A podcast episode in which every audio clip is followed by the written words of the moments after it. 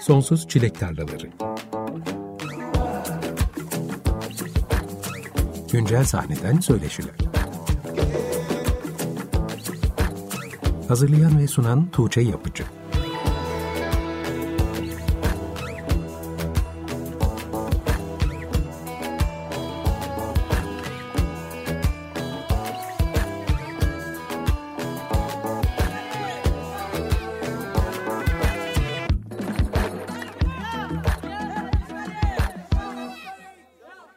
95.0 Açık Radyo'da Sonsuz Çilek Tarlaları programından herkese merhaba. Ben Tuğçe Yapıcı. Bu akşamki programın açılışını Ezgi Aktan'ın 8 Temmuz'da yayınlanan Dağınık adlı 3. albümünden Sır adlı parçasıyla yaptık. Ezgi Aktan bu akşamki konuğum. Hoş geldin Ezgi. Hoş buldum Tuğçe. Nasılsın? İyiyim, çok iyiyim bugün burada olduğum için. Sen nasılsın? Ben de iyiyim. Seni gördüğüm için çok iyiyim aslında. Teşekkür ederim. Seninle ilk söyleşimiz nasıl bu kadar geç kaldık anlayamadım ama bazen oluyor böyle. Önümüzdeki bir saat boyunca seninle arayı kapatacağız. Yeni albümünden bol bol bahsedeceğiz. Ama ilk söyleşimiz olduğu için ilk önce biraz daha geriye gidelim istiyorum. İyi ki adındaki ilk albümün 2016'da yayınlanmıştı. Şarkılarında çoğumuzun seni tanıması ilk o döneme tekabül ediyor sanırım. Kendi şarkılarını paylaşmaya başlamadan önce de uzun bir müzik geçmişim varmış aslında. Ben de programı hazırlanırken bilmediğim şeyler öğrendim. İlk albümün öncesinde müziğe dair neler yapıyordun? Biraz senin hikayenin başını öğrenelim istiyorum. Tabii ki. Ben her böyle hani müzikle ilgili tutkusu olan insan gibi çocukluktan beri şarkı söylüyordum ama o gerçek yani. Müzik ve şarkı söylemek hayatımın bir parçasıydı böyle günlük cümleleri bestelemek ya da ne bileyim oyunların içine müzikler katmak. Sürekli şarkı söylüyordum ben.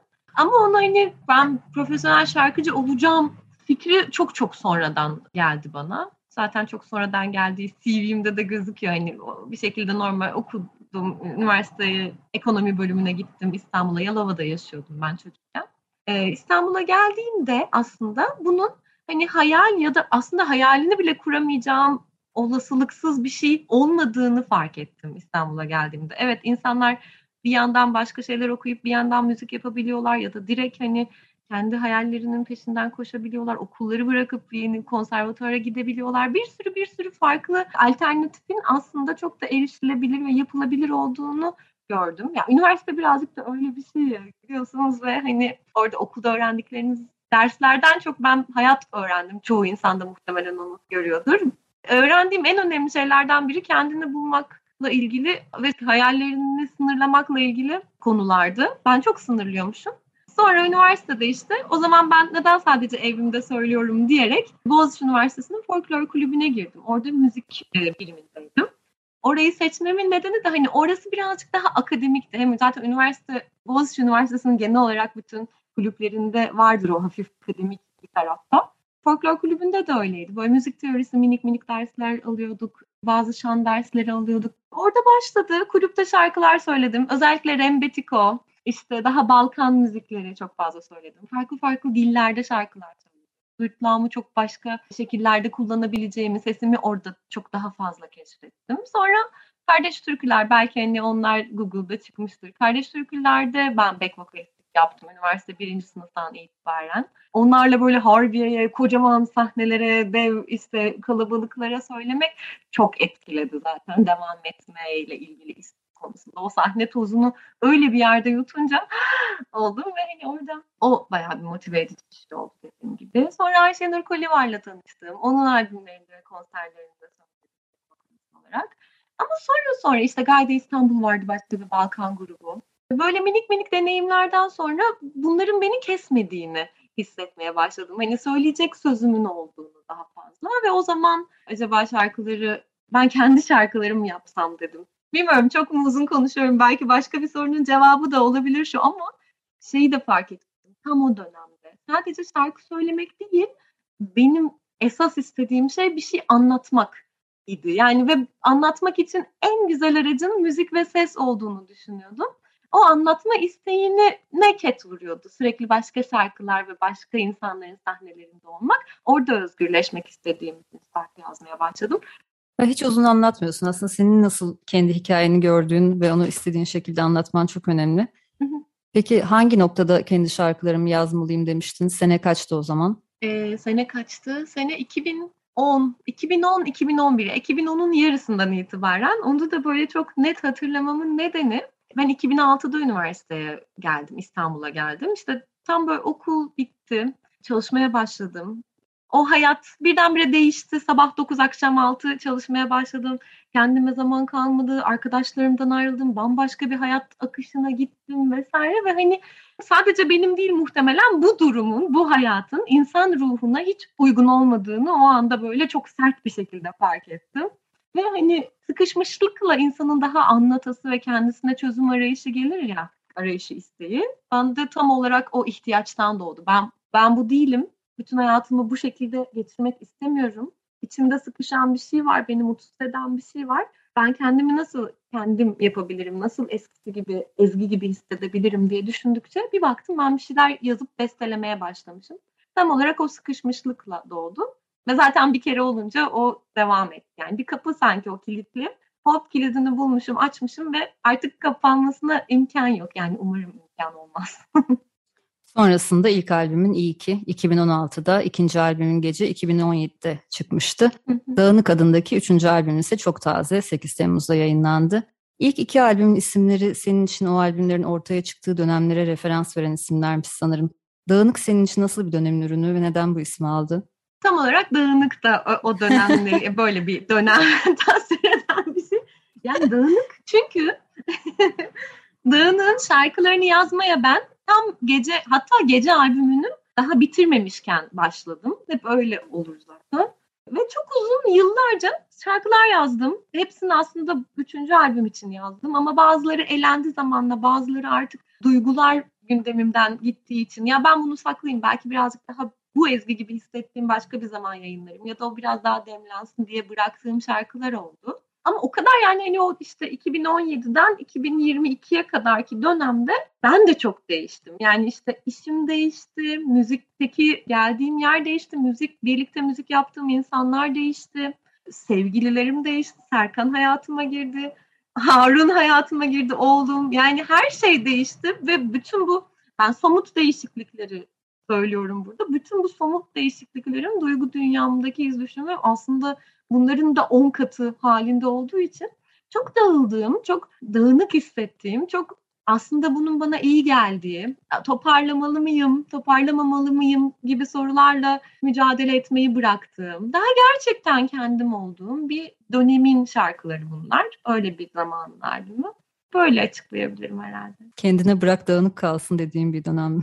Tam olarak öyle. Peki neler ilham verdi sana bu dönemde Ezgi? Aslında hem genel anlamda hem de bu albümün özelinde müziğin ilham kaynaklarını merak ediyorum. Yani hayatın kendisi bu bilmiyorum çok klasik bir cevap ama ya o kadar gerçekten ilham alınacak şey var ki hayat dediğimiz ne? Biz yaşadığımız süreci olan bizimle ilgili bir şey ya tamamen ve ben hani hayatı yaşadığımı ne zaman anlıyorum? Heyecanlandığım zaman, sıkıldığım zaman bir şey hissediyorsun. Dururken böyle Hı, canım sıkılır. Yaşam, yaşamasaydın sıkılmazdı. Yani hani çok sıkıldığımda, çok mutlu olduğumda, aşık olduğumda, muhteşem bir şeye şahit olduğumda romantik romantik konuşuyorum ama gerçekten böyle yaşıyorum ben bunu. Ya da birisine çok sinirlendiğimde bu duygular sayesinde yaşıyoruz bence. Yaşam o sayede anlamlı. Ve bu duygular bana şarkıları yazdırıyor. Bütün ilham kaynağım hayat yani. Senin eski röportajlarını inceledim programı hazırlanırken. Aslında 2019'da üçüncü albümün hazırlıklarına giriştiğine dair bir şey duydum bir röportajında. İkinci albümle de arada 5 yıl olduğu için merak ediyorum. Bu kadar uzun bir ara planlamıyordun sanırım. Pandemi midir bu uzun aranın müsebbibi? Aslında bir ara yok orada. Orada ben gerçekten sektörle mücadele diye tanımlayabilirim bunu. Ya çünkü hani benzer yaşlarda olduğumuz için yani biz nasıl büyüdük, nasıl insan gidiyorduk işte şehrimizde bilmiyorum sen nerede yetiştin ama İstanbul'daydım ben. Küçük bir şehirdi Yalova. İstanbul'daydım. Şanslıydın o zaman bana göre. Hani küçük bir kasetçimiz vardı. Ben yeni ne var diye işte sorardım. Ya da zaten takip ettiğim sanatçıların kasetlerini falan hani zaten gazetelerden, dergilerden şu zaman çıkıyormuş deyip sürekli darlardık orayı falan. Hani elimizde bir şey, bir hikaye baştan sona, bir albümü albümü sevdin mi diye bir şey var. Ya hiç aklıma gelmezdi yani işte yani Şebnem Ferah'ın Şır Şır şarkılarını çok seviyorum. Ben hep albüm referanslı giderdim. Şu albümün hissi falan filan. Biz albüm kuşağıyız evet. Albümü severiz, sanatçıyı severiz. Evet evet. Ne yaparsa kabulümüz olur. Evet. Ne yaparsak tabii tabii ben o sadakati çok seviyorum. Çok özdeşliği çok seviyorum. Ama ben müzik yapmaya başladığımda da tam onun ucunu aslında yakalamıştım. İlk albüm, ilk iki albüm hatta CD formatındaydı. Sonra sonra tam o 2017'den itibaren aslında bu işte e, dijital mecralar bu şekilde çok fazla kullanılmaya başlandı. Bu algoritmalar enteresanlaştı, listeler oluşmaya başladı vesaire derken e, zaten sadece müzikte değil genel olarak bütün her yerdeki dijitalleşmeden bahsediyorum. Sosyal medya etc ayak uydurmaya çalışmak. Kendimi yaşlı bir teyze gibi hissettim. Sonra sürekli insanlara fikir sordum. İşte yapım şirketime, müzisyen arkadaşlarıma, arkadaşlar nasıl ayak uyduralım? Hani herkesin söylediği albümü basma, albüm olarak direkt verme vesaire. İşte dijital o zaman nasıl single single tamam yavaş yavaş single single yayınladık. Ama o beni mutlu etmemeye başladı. Böyle minik EP'ye bir dönüştürelim bari en azından hani üç taneyi dört taneyi birbiriyle ilintili olarak yayınlayalım dedi. O da bir enteresandı. O da ben değildi. Ama en sonunda dedim arkadaşlar bunlar bir albümün şarkılarıydı. Bu şekilde çıktı. Aslında bir ara yok. Bütün şarkılar peyderpey yayınlandı. Son bir şarkı yeniydi ve onunla birlikte albüm oldu. Bu dönem bana aslında ders oldu. kendi özüme geri dönmek istiyorum. Bilmiyorum ne kadar bunu yapabilirim. Bu dijital mecralar ne kadar izin verir ama ben albüm insanıyım ve tekrar yeni bir albüm için şimdiden konuları sıvadık bile. Bir de bu arada yine boşluk gibi gözükmesini hiç istemiyorum. Farklı farklı bir sürü şarkı da yaptım. Ne bileyim 8 Mart tane kadın şarkısı yaptığım, bu albümün içinde olmayanlardan bahsediyorum. Öyle çok sevdiğim birkaç arkadaşımın sözleri vardı, onları besteledim. Bir tane hatta şey e, Açık Radyo'da programı da olan Şarkılara Mektuplar projesinde bir tane mektuba bir şarkı e, beste yaptım falan. Hani hep hep bir şeyler yaptım aslında ama evet 2017 ve 2022 olarak sanki bir boşluğum varmış gibi gözüküyor. Dinleyicideki yansımaları nasıl oldu peki albüm bu single'lar halinde yayınlamanın? Ya onlar mutlu idi. Çünkü hani herkes de genel olarak öyle bir yayın trafiği olduğu için sevdikleri müzisyenlerden de sık sık bir şeyler yayınlansın. Onların hoşuna gidiyor. Ama şeyi çok gördüm ben. Yani yeni bir şarkım yayınlanmış. Çok eski bir şarkımla birisi beni keşfetmiş. Hadi yeni albüm bekliyoruz. Ama şu var falan. Bence insanlarda genel olarak bir hani bakma, bilmiyorum tembellik mi denir o artık alışkanlıkların değişmesi midir? Bir şeyi çok seviyor ve bize çok rahat ulaşabilir bir şekilde. Hop oradan yazıyor. Ben de insanların cevap veriyorum yani. Hani ayıp geliyor yanıtsız bırakmak. Çok acayip mesajlar değilse bunlar. Hani oradan şey yapıyorum. Evet falan teşekkür ederim. Hadi yenisini bekliyoruz. E ama bakın hani var çok var. Daha geçen hafta yayınlanmış falan. Böyle yapanlar oluyor. Bilmiyorum yani bir kemik dinleyici var. Onlar ben ne yapsam bizim zamanımız gibi. Ne sıklıkta yaparsam yapayım, ne yaparsam yapayım hep yanımdalar bir kesim var ki ne istediklerini ben de tam anlamıyorum. Ben de anlayamıyorum. Yani ne arada tükettiklerini de anlayamıyorum. Mesela şey de çok ilgimi çekiyor. Bazen bazı sanatçıların bir şarkısı çok takipçili bir listeye giriyor ve çok fazla dinleniyor. İşte yüz binlerce belki milyonlarca dinleniyor. Ya da bir dizide yer alıyor ondan sonra çok dinleniyor. Ama diğer şarkılarına hiç yansımıyor bu dinlemeler. Yani o kadar seviyorlar o şarkıyı. Hayatlarına çok önemli bir yer tutuyor dinleyicilerin. Ama gidip de o sanatçı başka ne yapmış diye bakma isteği duymuyorlar. Çok enteresan bir şey bence. Evet. Bunun bence sosyolojik bir altyapısı olan bir şey. Ben, ben bunu gerçekten merak ediyorum. Okumaya da çalışıyorum ama hani tam olarak onun içinden geçiyoruz. Belki 5-10 yıl sonra diyeceğiz ki ya evet dönemin insanların bir adı olacak ve evet şu jenerasyon şöyleydi, şu şu nedenlerle böyleydi diye ama o kadar içindeyiz ki analiz edemiyorum artık bu durumu. Benim de çok üzüldüğüm bir şey bu. Yani şey diyorlar hatta Tuğçe sen de biliyorsundur. Yani üç hafta bir ortalaması var. Yani bir şarkıyı yayınladık. Üç hafta bence hatta iyimser bile olabilir kendi tecrübelerim üzerinden söyler söyleyeceğim. Ama üç haftada dinlendi dinlendi. Yani onun dışında zaten tekrar geri çıkması, tekrar insanların önüne düşmesi o hem algoritmalar tarafında hem insanların ilgisi tarafında. İnsanların ilgisi o kadar çabuk dağılıyor ve ehe başka ne var diye bir sayfaya geçiyorlar ki ömürler de kısa. Böyle bir anda tutturmak lazım. Ay bilmiyorum. Dertli günüme denk geldin.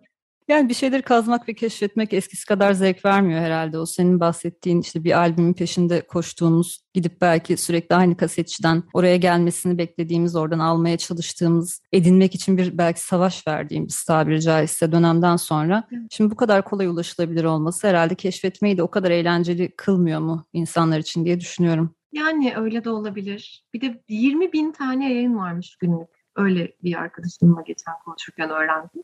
Her gün 20 bin tane yayın arasında da hani insanlara da kızamıyorum. Hani nasıl dinlesinler onlara yani yetişmek mümkün değil. Bilmiyorum. Bir de şeyi de hani bu hız ve bu filtresizlik. Bilmiyorum bu kötü kötü tınlıyor belki ama bu, bu, bu böyle bence. Artık herkesin şarkı yükleyebilmesi bu bir özgürlük. Bu çok güzel bazı çok güzel avantajları var ama bazı çok acayip şeylere de neden oluyor. Yani çok fazla üretim var. Artık dinleyici de ayırt edemiyor. Kim neyi neden seviyor anlayamıyoruz. Belki anlamamız da gerekmiyor ama hani böyle bir dijital bir zamanlığın içinden bir şey bulacağız da falan. Yani dinley- dinleyici olarak da öyle hissediyorum. Yeni gelen çıkan her şeyi takip edemiyorum. Bazı şeyleri dinleyemiyorum. Sonra yine hop F1 kullanıyorum filan. Geçecek ya bilmiyorum oturacak bu değişik dönemde bir gün yerine. Evet hep konuşuyoruz bunu bir geçiş dönemindeyiz ve aslında fazla seçeneğinde seçeneksizlik olduğuna dair teoriler de var her konuda. Öyle düşünüyorum. Müzikte de çok keskin bir şekilde görüyoruz bence bunu. Ezgi şimdi albümden iki parça dinleyelim istiyorum. İlki Var mısın sen? Albümün yayınlanmasıyla birlikte duyduğumuz son yeni şarkı Var mısın sen? Hemen ardından da Kış Gibisin dinleyeceğiz. Dinledikten sonra parçalardan biraz bahsederiz seninle. Açık Radyo'da Sonsuz Çilek Tarlaları programı devam ediyor. Ezgi Aktan bu akşamki konuğum. Dağınık albümünden parçalar dinliyoruz. Kendisinin üçüncü albümü 8 Temmuz'da yayınlanmıştı. İki parça birbiri ardına dinledik. İlki Var mısın sen? İkincisi de Kış Gibisin adlı parçalarıydı. Var mısın sen albümde duyduğumuz son yeni şarkı aslında. Albüm yayınlanmasıyla birlikte yayınlandı. Diğer parçalar önceden yayınlanmıştı. Şimdi var mısın senin de eklenmesiyle albüm tamamlanmış oldu. Çok özel bir şarkı. Müziği Cahit Berkay'a ait. Hikayesini tabii ki merak ediyorum bu şarkının Ezgi. Tabii ki. Var mısın sen? Aslında orijinal adıyla Buzlar Çözülmeden yani e, bestenin adı o idi. Moğolların Dört Renk isimli 90 96'da yayınladıkları bir albümden bir şarkı bu. Ve o albümün benim, bendeki yeri çok başkadır. Moğolların bendeki yeri de çok başkadır. Böyle babam da çok sever Moğolları. Biz küçükken her çıkan albümü ilk babam hop eve getirirdi ve böyle bizim çok uzun yolculuklarımız olurdu babamın ailesi Sinop'ta. Arabaya binerdik. Varana kadar defalarca sürekli o albümler çalardı. Bu Dört Renk albümü de o albümlerden biri. Böyle her şarkısını ezbere bildiğim bir albüm. Ve çok fazla. Şimdi söz yok. Harika bir beste bence o. Yani o çocuk kafamda, aklımda beni sürekli başka yerlere götürür ve sürekli Leyla Leyla dolaşmama neden olurdu o şarkı. Çok etkilenirdim. Nesinden bilmiyorum. Zaten sanat öyle bir şey yani. Bileniyorsun ve artık onun nedenini açıklamaya gerek bile duymuyorsun. Öyle bir şarkıydı. Hayatıma da çok fazla fon müziği olmuştur. Hala bile böyle sürekli yoğun bir şeyler hissettiğim zaman. Sonra ama böyle bu kadar kült, de bir şarkı. Zaten aynı isimli bir filmin de soundtrack'i bu kadar önemli bestelere söz yazmanın çok cüretkar bir şey olduğunu düşünüyorum. Çünkü zaten insanların gönlünde belli kodlarla yer etmiş. Söz direkt başka bir şeye dönüştüren bir şey ya besteyi. Bununla ilgili çok cebelleştiğim için ilk albümde ya da ikinci albümde yok bu şarkı. Yoksa benim böyle ilk söz yazmak isteyeceğim şarkı şey bestelerden biriydi. Ama o kadar çok düşündüm ki üzerine artık şöyle bir sonuca vardım. Bu benim müziğim. Ben kendi şarkılarımı tamamen aslında kendim için yazıyorum ve dinleyen e, özdeşlik kuranın da oluyor. Bu da öyle bir şey. Bu şarkı benim için o kadar özel ki bu beste. Ben bunu sadece bana hissettirdikleri üzerinden tekrar üretebilirim. Tabii eğer bestecisi de buna razıysa. Cahit abiye dinlettim ben. Dinlettim ve söyledim şarkıyı. İşte böyle böyle sözler hissettiriyor bana. Kulağına böyle bir gün bir yemekte. Onun da gözleri doldu. O da dedi ki tabii ki al senindir. Düzenle ekibinle öyle bir şey oldu. Ben çok mutlu oldum tabii. Hemen hızlıca stüdyoya girdik. Ekip arkadaşlarımla düzenlediğimiz ilk şarkı bu arada. İlk kez böyle bir rock band gibi stüdyoya girdik. Budur arkadaşlar dedik o anda çıktı. Bizim hep böyle daha masa başı olur düzenlemeler. Bu öyle değil. O yüzden bizim hani hem benim çok özel benim için yeri var. Hem düzenleme tarafında bizim sahne soundumuzla en yakın olan yayınımız. Hem yıllardır birlikte çaldığım arkadaşlarla aynı anda stüdyodaki ilk üretimimiz yayın anlamında. Böyle böyle nedenlerle benim için çok önemli. Çok özel bir iş olmuş zaten sonuçta ortaya çıkan şarkıda. Bu vesileyle aslında biraz bahsetmişken albümde emeği geçen isimleri anmak ister misin? Hangi müzisyenler katkıda bulundu bu albüme? Tabii ki anmak isterim. Bu albümde aslında süpervizörüm vardı. Hani çok böyle adını süpervizör diye bütün albümde geçirmesem de Gökhan Tümkaya. Hem pandemi dönemini de aslında birlikte geçirdiğim isimlerden biri. Çok da yakın oturuyoruz ve diğer albümlerde de öyleydi. Hem çok yakın arkadaşım olan hem çok dertleştiğim ve sohbet ettiğim insanlarla yaptığımda üretimi benim içime çok çok daha siniyor. Bu dönemde Gökhan hep yanımdaydı ve ben onun müzikal zekasına çok hayranım. Sürekli her şeyi ona danışarak, ilk yaptığımda şarkıları ona minik komik ses kayıtlarını ona yollayarak ilerlediğimiz tatlı bir dönemin eseri e, Arda. Gökhan'ı o yüzden saymak istiyorum. Efe Demir Yoğuran var. Kimi şarkılarda düzenlemeci, kimi şarkılarda basit kaldı. Zaten stüdyoda sürekli o bir yandan bir veren arkadaşlarımdan biriydi. Selim Aydın var yine ekipteki e, bas gitarist arkadaşım. Onun da her zaman fikirlerini zaten benim o en yakın arkadaşlarımdan biri. Onunla sürekli danışıklığı ilerledik. Zaten şarkıda Basta onun ismi var. Miraç Tuz var. 2014 yılında tanıştık. 2015'ten beri birlikte müzik yapıyoruz. Filmin elektrik gitaristi ve ekip boşu orkestra şefi. O da var birçok şarkıdan. Nihal var, Nihal Saruhanlı davulda. Bahr'ın da davulcusu. Geçen dinledim sizin radyoda konuktu. Nihal de 2015'ten beri benim aslında birlikte ya ben artık bir müzik yapacağım, ekibim olmalı dediğimde ilk karşılaştığım insan. Ve iyi ki karşılaştım, onunla da hiç ayrılmadık. Bütün albümlerde Nihal de var, bu albümde de tabii ki vardı. Yiğit Büyükeroğlu var akustik gitarda. Çoğu akustik gitarı da yine o çaldı. Cahit abi bestesiyle sesini verdi sağ olsun. Bu arada o da sürekli bir şeyleri yaptığımda dinlettiğim. Ondan herhangi bir böyle gülücük ya da takdir e, mesajı aldığımda böyle kalbimde çiçekler açtıran abim. Böyle böyle Serkan var, Serkan Fidan. o bütün her şeyi ilk dinleyip böyle hani hmm, bu acaba falan diyen fikirlerine çok güvendiğim yol arkadaşım. Deniz Bayrak var. Deniz de çok güzel sırrı düzenledi. Denize çıkanı düzenledi. Çok güzel bir müzik kafası olduğunu düşünüyorum onun da.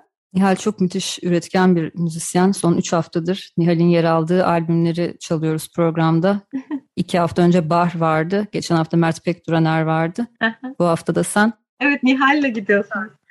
Gerçekten bu yaz evet Nihal'in yer aldığı üç tane albüm çıktı. Tekrar kendisine buradan selam gönderelim. Evreni de atlamayayım. Evren Akman var. Bütün mixlerimizi emanet ettiğimiz ve bir yolu yok muyu düzenleyip oradaki o şahane sound eden elektrik gitarist arkadaşım. Evet. Ondan sonra Nihal tekrar dönüyorum. Evet Nihal benim canım.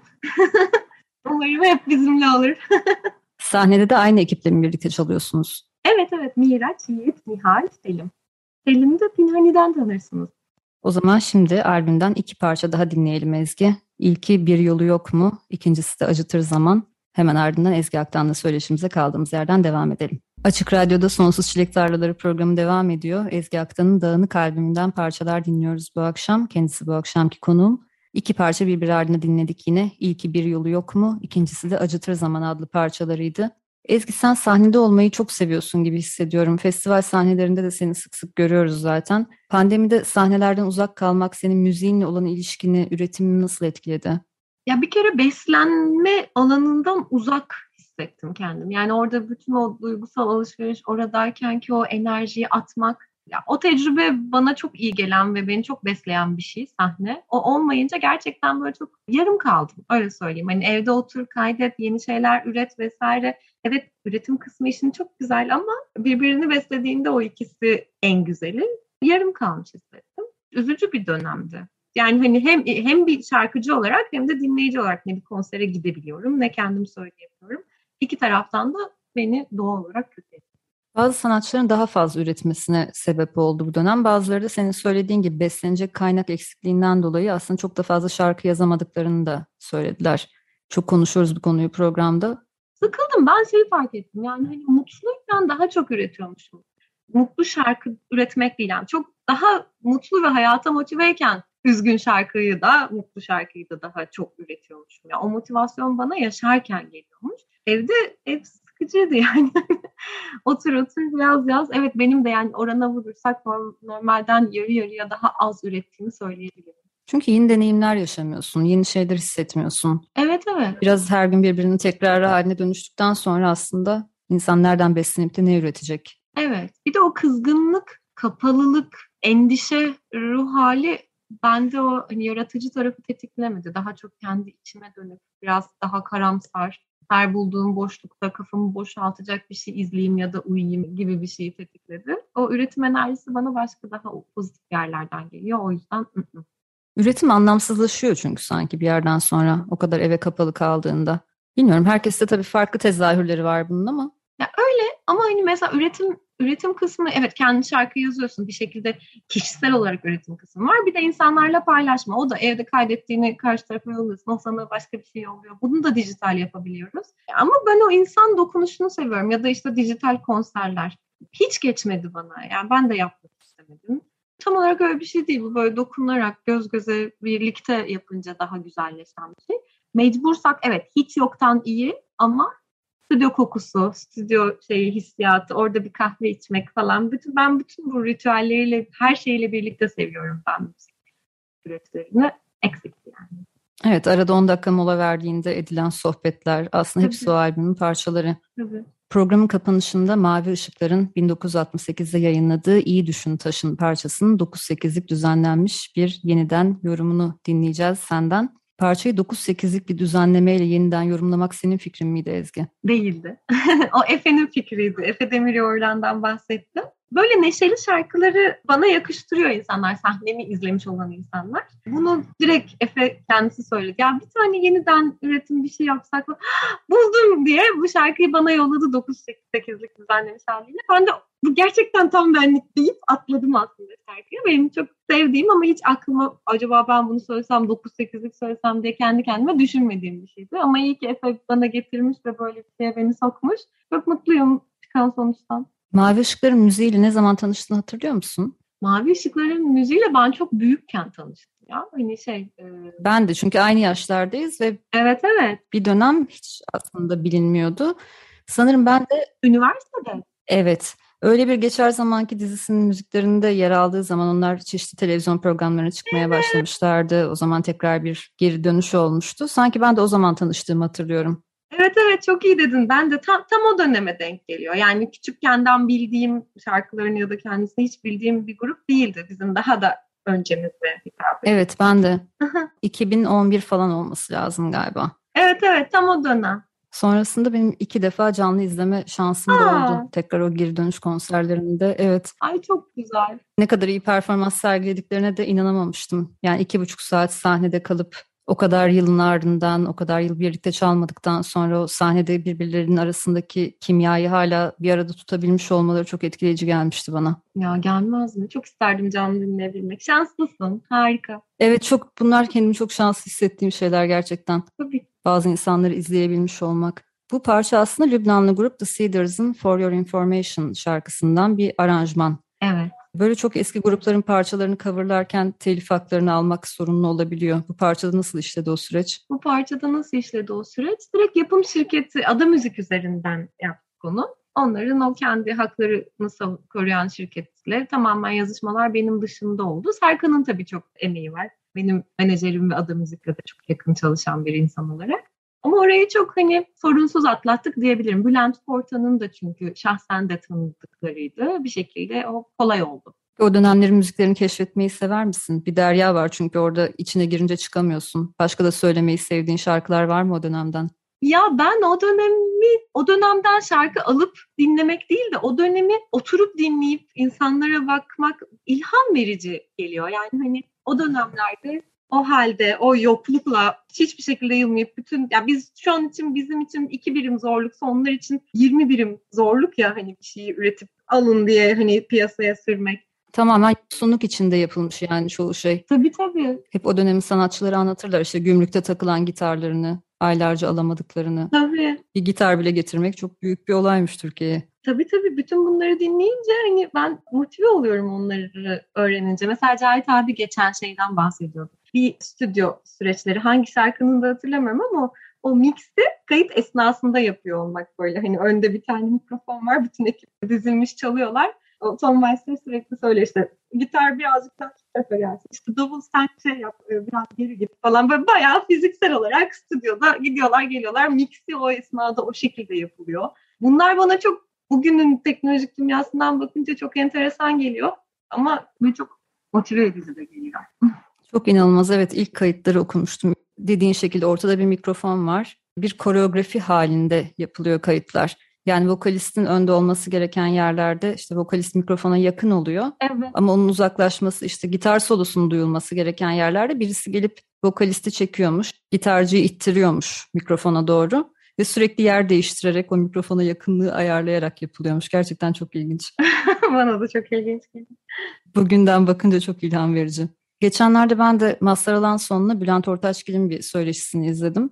Hı hı. Orada şundan bahsediyorlardı. Mazhar Alanson şey diyordu. Yani şimdiki şarkı yazarları çok şanslılar. Çünkü önlerinde örnekler var. Bizim gibi örnekler. Yani bu türlerde Türkçe söz yazmayı ve onu Batı müziğine uyarlamayı bir şekilde görebilecekleri ve ilham alabilecekleri örnekler var ama bizim önümüzde hiçbir örnek yoktu dedi. Mesela biz ilk yaptık ve hiçbir şekilde bilmiyorduk. Tamamen ne yapabileceğimize bakarak yaptık şeklinde bir şey söylemişti. Çok devrim. Bu aslında hiç böyle düşünmediğim bir şeydi. Evet. Evet bu onların yaptığı bir devrim gerçekten.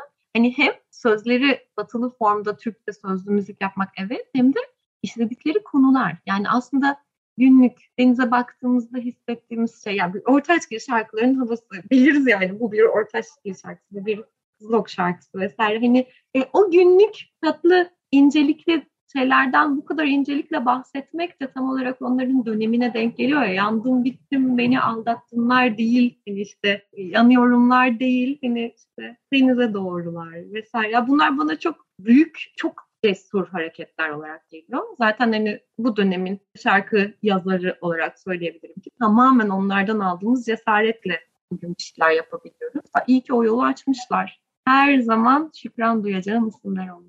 Ezgi çok teşekkür ederim. Seninle tanıştığımıza çok mutlu oldum. Ben de. Sonunda bunca yıl sonra bir röportaj yapabildiğimizi umarım tekrarlarını da yaparız. Tekrar tekrar yine buluşuruz Açık Radyo'da. Bence de. Son olarak eklemek istediğim bir şey olur mu? Yo Açık Radyo'yu çok seviyorum. Sizi çok seviyorum. Sürekli arabada dinlediğim, tek dinlediğim kanal hatta şu aralar. O yüzden iyi ki varsınız. Böyle programlar hep sürsün. Şahane biz de seni dinliyoruz. Bu haftalıkta Sonsuz Çilek Tarlalarının sonuna geldik. Bu akşam Ezgi Aktan'la birlikteydik. Ezgi'nin 8 Temmuz'da yayınlanan Dağınık adlı 3. albümünden bir seçki dinledik ve Ezgi ile müzik yolculuğunun başından beri geçtiği yolları konuştuk. Son olarak sizlere Ezgi Aktan'ın Mavi Işıklar şarkısı İyi Düşün Taşına getirdiği yeni yorumla veda edeceğiz bu akşam. Gelecek pazartesi saat 20'de görüşünceye kadar hoşçakalın.